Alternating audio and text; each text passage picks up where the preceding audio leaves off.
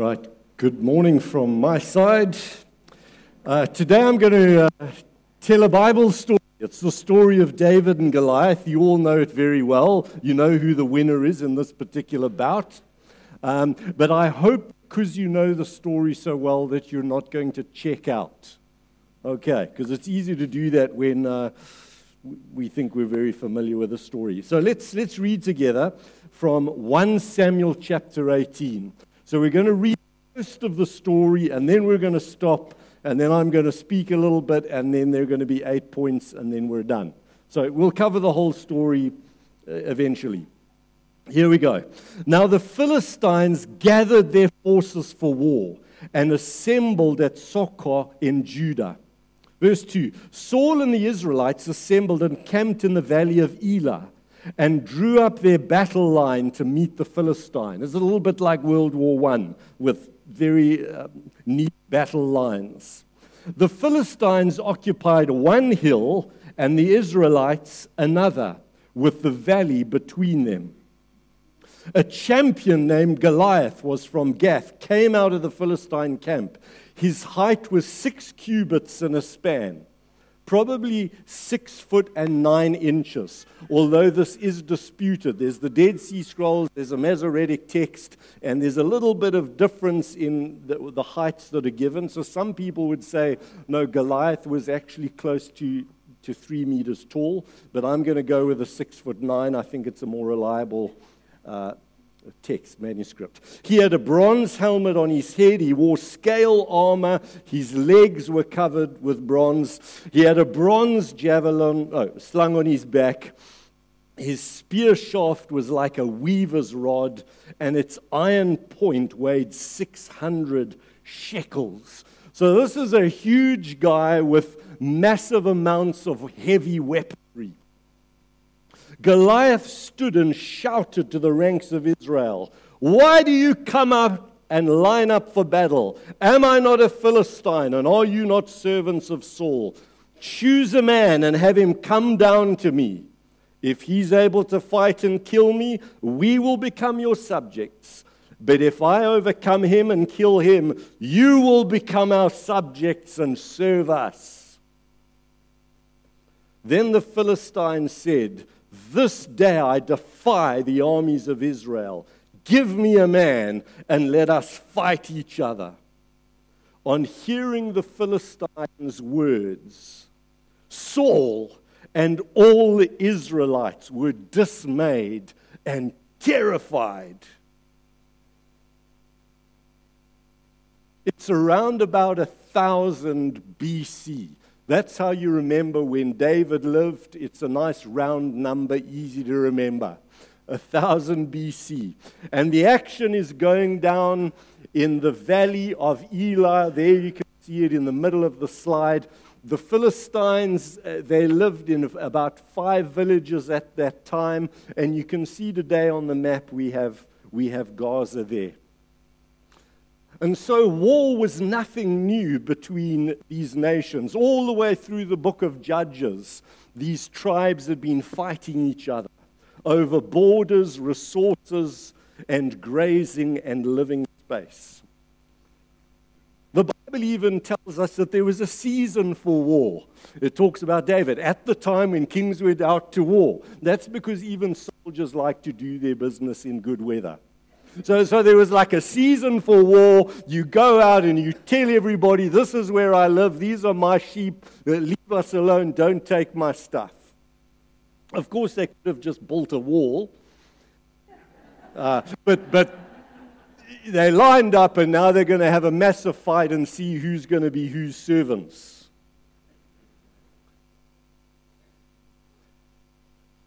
You know, sometimes we disobey God to our peril. Well, let me change that. We always to our peril if we disobey God. God told them, kill all these Canaanites, kill all these Philistines. But the Israelites thought they knew better than God. They didn't think that was such a good idea. But it would be unfair to kill all these people. They don't really deserve it. Sure, they're bad, but they're not that bad. We'll let them live. And so, centuries on, we could say thousands of years on, there were nations fighting with Israel. If they'd just obeyed God when they went into the promised land, they wouldn't have lived with their problems for centuries. But we read God was using the situation, Judges 3. The Lord left those peoples there to test the Israelites and to train them up in warfare. Sometimes God allows difficulties in our lives because He's making us strong, He's training us up. So we've got the two, the two parties uh, lined up. The Philistines occupy one hill and the Israelites the other. This is because they each want to maintain the higher ground. And because of the horror of war, the Philistines, to their credit, have come up with this plan. Well, only one person needs to die, and we'll resolve the war that way. Sudden death, golden goal, winner takes all approach. Um, and of course, the Philistines like the idea of uh, the one on one battle because they've got the super duper warrior. And so Goliath comes out day after day for 40 days and he's mocking God's people. And we read that the Israelites were, were, were absolutely dismayed and they're intimidated and, and they're fearful. It reminds me of kind of these title bouts when the, the boxers get together and they, they, they shout at each other. Have you seen that on Supersport? I mean, it's part of the, the action and builds up a bit of enthusiasm and marketing. Have these guys saying what they're going to do to each other. So David wasn't doing that, but Goliath certainly was. Day after day, coming out, mocking, mocking Israel's God, mocking them as cats, and all the rest of it. Let's meet our, our hero. The story goes on. David was, was the youngster, verse 13. Uh, Jesse's three oldest sons, that's David's older brothers, they'd gone to the war. Verse 14 David was the youngest, so he stayed at home to tend his father's sheep in Bethlehem. David is the youngest. He's not old enough to go to war. He is a shepherd. Is the messenger boy. He's a musician. He's arty. He is sensitive.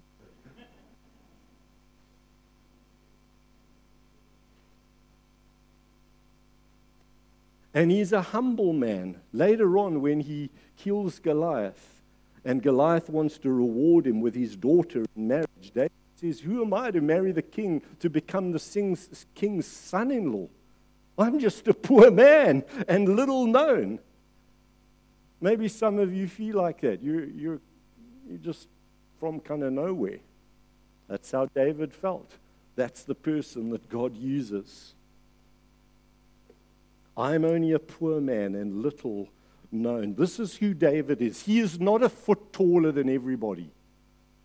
You know that Saul was a foot taller than everybody. Saul should have been the guy to go out and, and take on Goliath. David's not even in, doesn't have experience. But you know what David does have? He has a relationship with God. He's been filled with the Spirit. He has a conviction that God is with him. And so, when the Israelites are taunted by this guy Goliath, when the Israelites are being threatened, they're all scared and dismayed and helpless and passive. But David, even though he's a nobody, even though he's a youngster, because of his relationship with God, he's confident.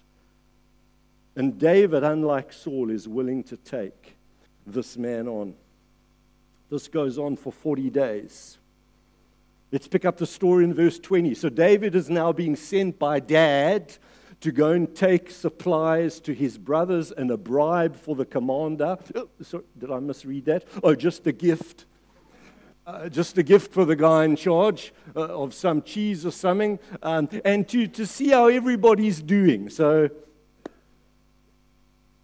we read in verse 22 that when David gets there to, to give the gifts, to bring supplies, to see how everyone's doing, he runs to the battle line. Why does he do this? Because he's never seen war before. And if you've never seen war before, it's quite exciting. Once you have seen it, you run the other way. But David's all super keen. Hey, how's the war going? Where's this bad guy I've heard so much about? And as he's asking everybody what's happening, Goliath starts his, his speech. And the Israelites who don't have a good relationship with God, who aren't living under God's blessing, who don't have a leader who's full of the Spirit, they're fearful, they're dismayed.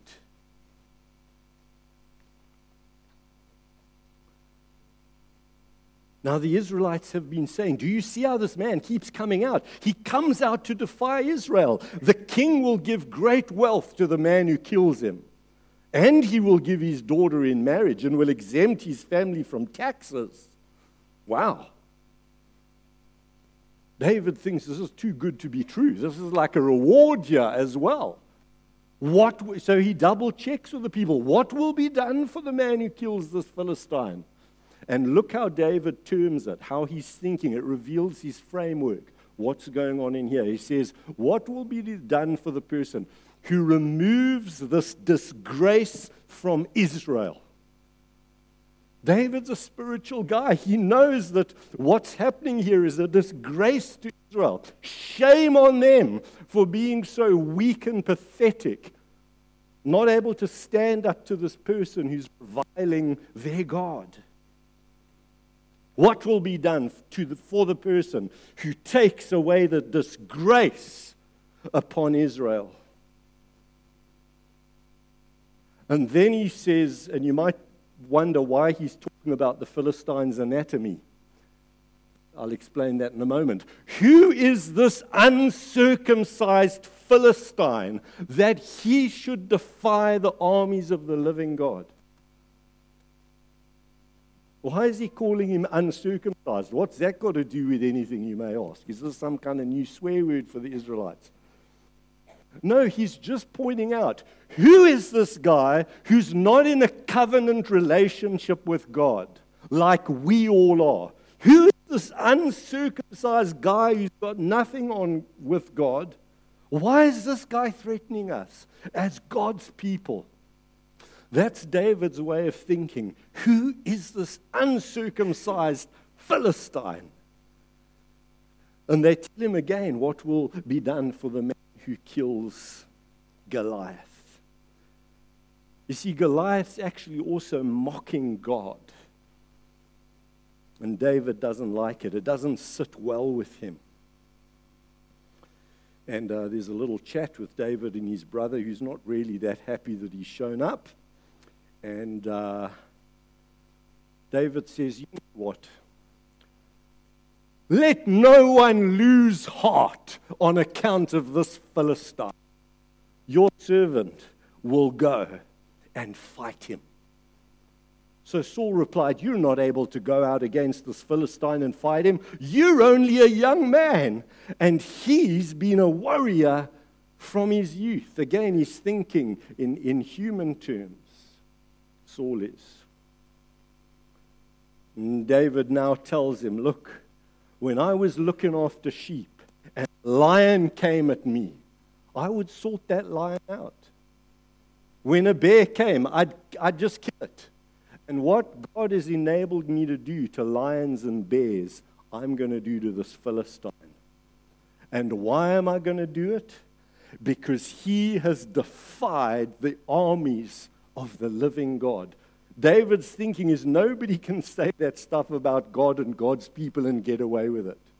We're going to, I'm going to take this man in hand. And Saul says to David, Go and the Lord be with you. He's not a very religious man, Saul, but he can still turn it on when he has to be. Like, oh, God bless you, David. Oh, Go, the, the Lord be with you. Not, hey, and the Lord's going to be with me and I can do this because I'm bigger than everybody else.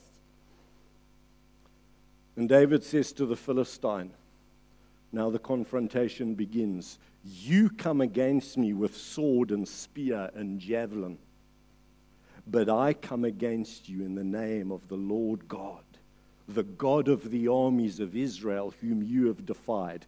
This day the Lord will deliver you into my hands. I will strike you down and cut off your head. And then David adds this, and it's so important. Then the whole world will know that there is a God in Israel. Because people had forgotten that. And all those gathered here will know that it is not by sword or spear that the Lord saves. It's not about being clever and having money and the best weaponry and coming from the best household. That's not how God works. It's not sword or spear that the Lord saves. You know that proverb that says the Lord does not delight in the legs of a man? It's the same idea. It's so that we will know that the battle is the Lord's. The battle is the Lord's. I want to share eight points with us now about how our lives can count for God in 2019. I hope you also want to be used by God to further God's purposes, to encourage and strengthen God's people, and to get stuff done for God. I hope that's why you're at church today. We want this to be a year that counts for God. And my first point that comes out of the sermon is if you want your life to count for God, you have to know who you are in God. If you think you're useless, if you think you're a nobody, if you think you've got nothing to offer, if you think that you're not filled with the Spirit, if you think that you're not gifted, not called, you're going to do very little for God, probably nothing. But if you go through life each day with a sense of purpose, knowing that God's called you, that you are filled with the Spirit, that you know God is with you, you'll accomplish great things for God. This is the difference between Saul and David. On the sly, Samuel has been and anointed David and said, You're going to be king. And David received the power of the Holy Spirit, and that's how he was living his life. He was a spirit filled person. Saul was not. As a Christian, are you aware that God has blessed you with every spiritual blessing in Christ? Please don't be the kind of Christian that always thinks you need something more in your life before you can be effective for God. Because you don't. If you have the Holy Spirit, if you're saved, you've been blessed with every spiritual blessing. You are powerful in God. There is a calling on your life. Jesus has sent you into the world. God has prepared things for you to do. So we need to know who we are in Christ and live with that sense of destiny. It's not about a us and them mentality, but we need to go through life thinking, I'm called and God is with me. And I'm not going to let the devil and his agents stand in my way. Second point I see in this sermon we need to be in the know if we're going to be used of God. David runs to the front line. He asks lots of questions. What's going on here? How are we doing? Let's not be the kind of Christian that's out of touch, that's not aware of what's happening in our schools, in our communities, in, in our church, in South Africa, in the, in the global church? Are you aware of what's going on? Friends, ignorance is bliss.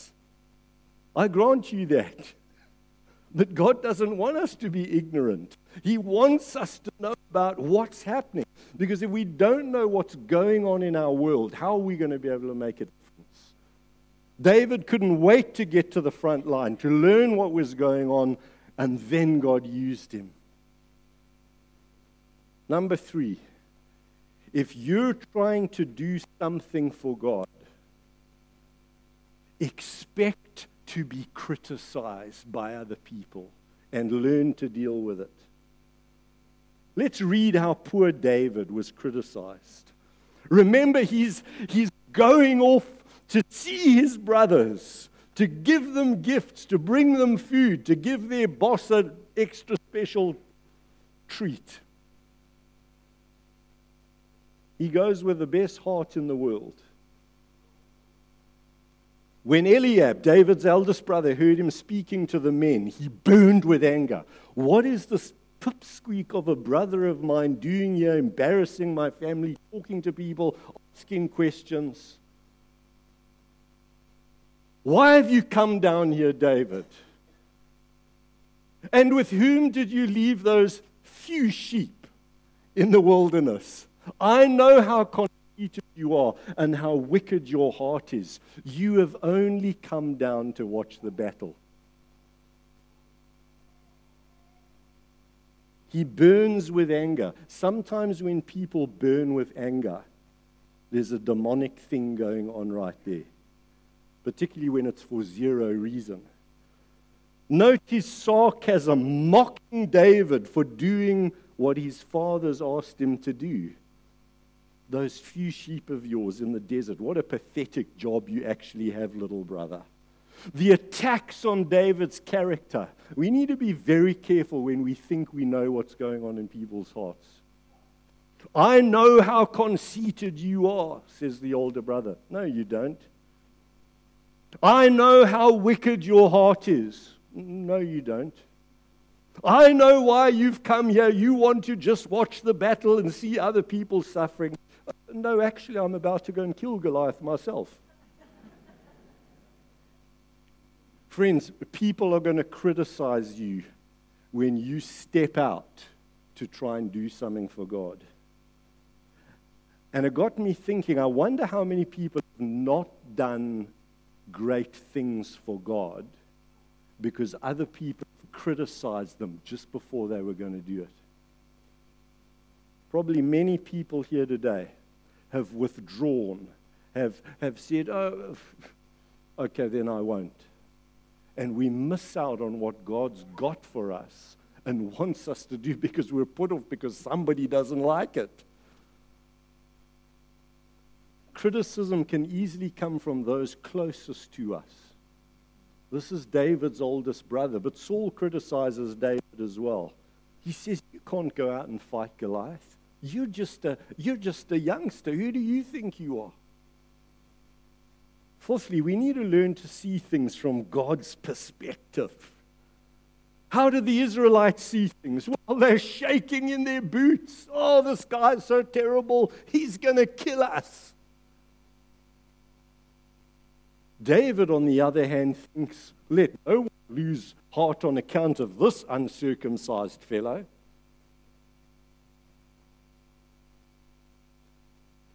What's your perspective in life? Are you like David? You realize God is with you. Or do you succumb to fear and, ah? Understand that God has been preparing you for whatever it is He wants you to do. What does David say? Oh, thank you. One, two. What does David say? How has God been preparing him for this moment? He says, You know, Saul, you might think I'm a youngster with no talents or gifts or ability or experience. But let me tell you a thing or two. When a lion or bear came and carried off a sheep, I went after it, I struck it, and I rescued the sheep from its mouth. And when the lion or the bear turned on me, I seized it by its hair. I struck it and killed it. Your servant has killed both the lion and the bear. This uncircumcised Philistine will be like one of them because he has defied the armies of the living God. The Lord who rescued me from the paw of the lion will rescue me from the hand of this Philistine. Something struck me a while back when I read this passage.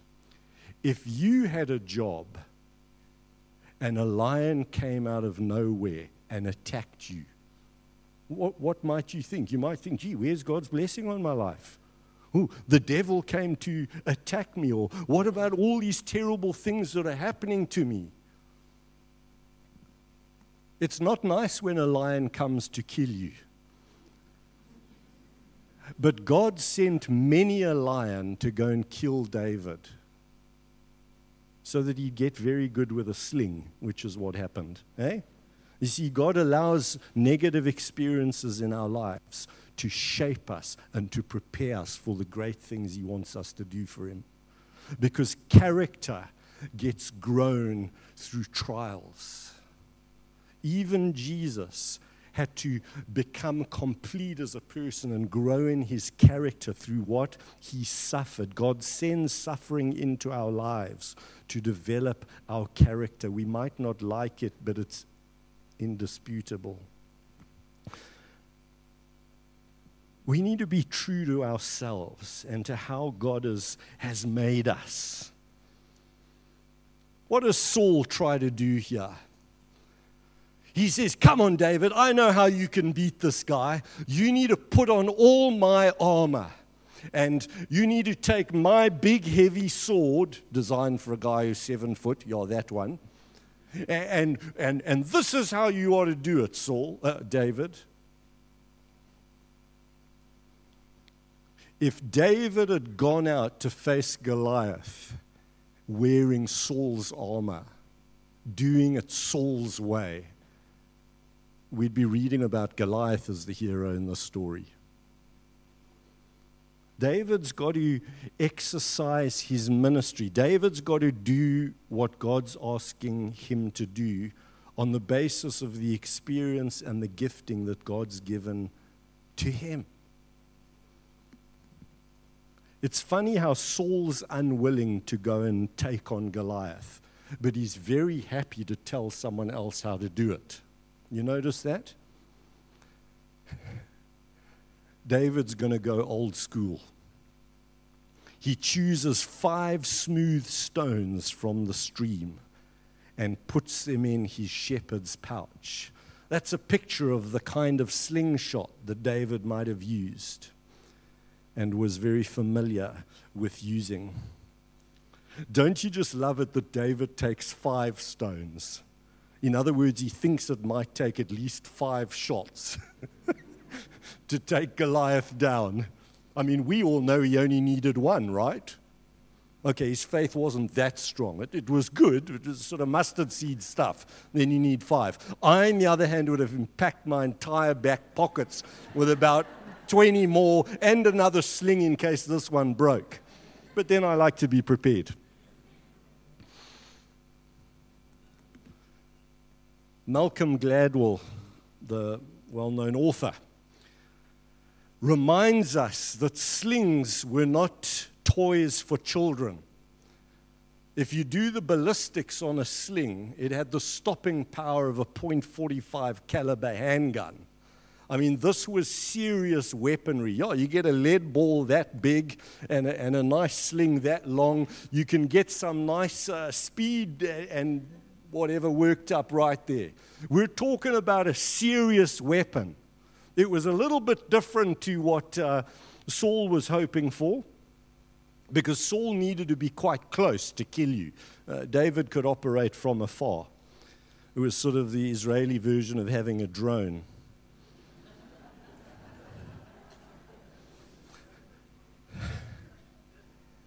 You could stay well away out of trouble and be lethal. And then we're reminded that in the heart of the battle, we need to trust the Lord. There are a couple of theories of what's going on here. The one is that Saul never believed for a moment David was going to kill Goliath, that he just sent him out to go die and be a distraction, and they were kind of getting ready to take out the fillies on the side. Another interesting observation is that some people said that Goliath had a medical condition that made him short sighted. This is what Malcolm Gladwell writes about in his book David and Goliath and talks about in his little TED talk. Goliath, when he looks at David, he says, You're a little bit more than a boy, glowing with health and handsome. Okay, so maybe his eyes aren't that bad. He can see the nice, cute red cheeks. Am I a dog that you come at me with sticks? But Goliath, uh, David wasn't coming at him with sticks. He had his staff and his sling. So people have read into this and said Goliath had a problem with his eyesight. And other people have said, no, he was suffering from acromegaly, which is a medical condition which makes people really big. Um, six out of every 100,000 people have the condition. So chances are not good there's someone in our church with that, but you never know. It's when you get a tumor on your pituitary gland and it produces too much growth hormone. You get this big jaw, big head, and you become a really big guy.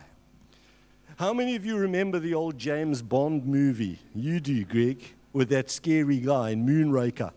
Jaws. Okay, and then Tony Robbins, for those of you that like to listen to his motivational talks.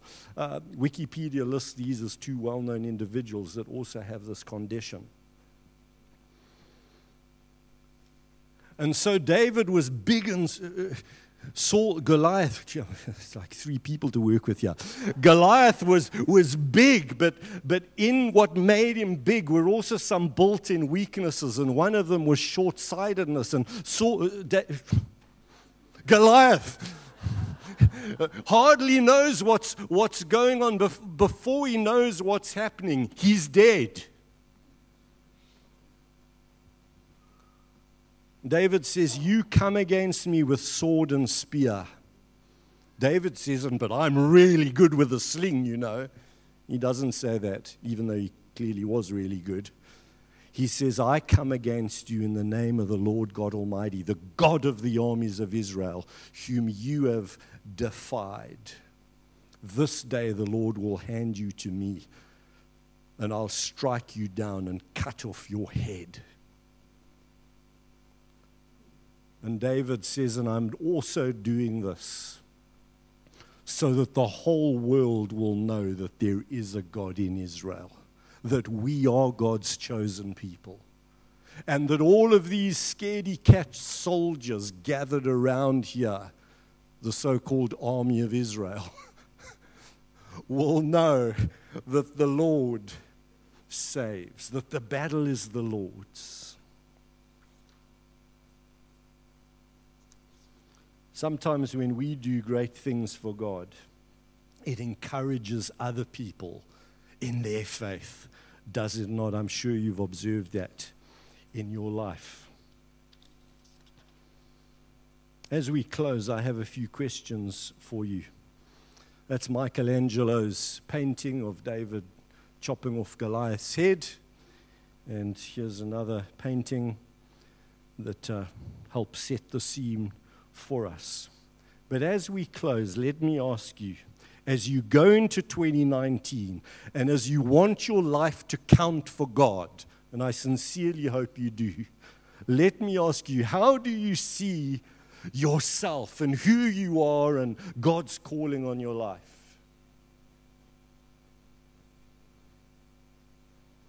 Do you have that conviction that God is with you? With my God, I can scale a wall.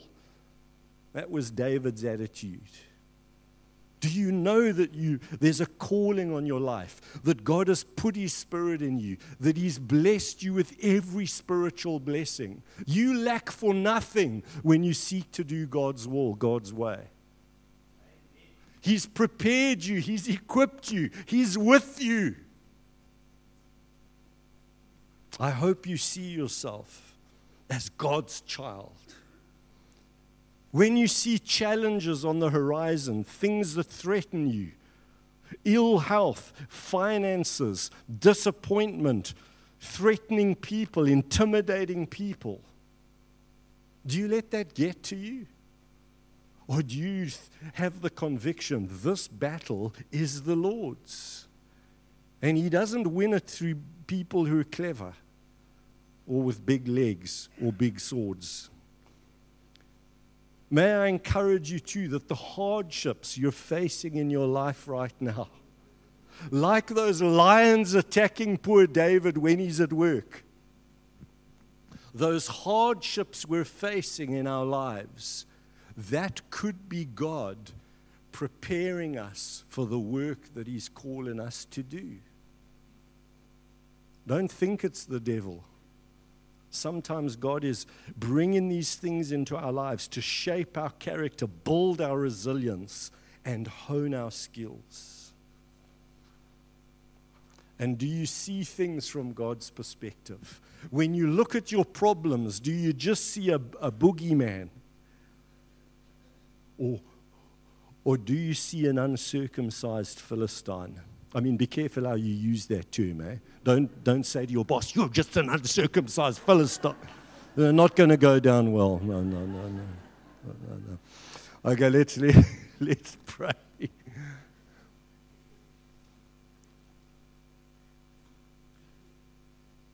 Lord, this is such a well known story. We pray, Lord, that you would Help us to learn from David, who had a heart after you, who was concerned about your reputation, who, who was passionate about you, Lord, who was prepared to put his life on the line. Help us, Lord, to understand who we are in Christ, to see life the way you do. And Lord, help us not to be put off by criticism and by people who would misjudge our motives and our character. Help us, Lord, to be courageous and to walk in all the good works that you have prepared in advance for us to do. We pray this in Jesus' name and for his glory. Amen. Thanks, Howard. Um, Peter, you want to come up here quickly? Rick?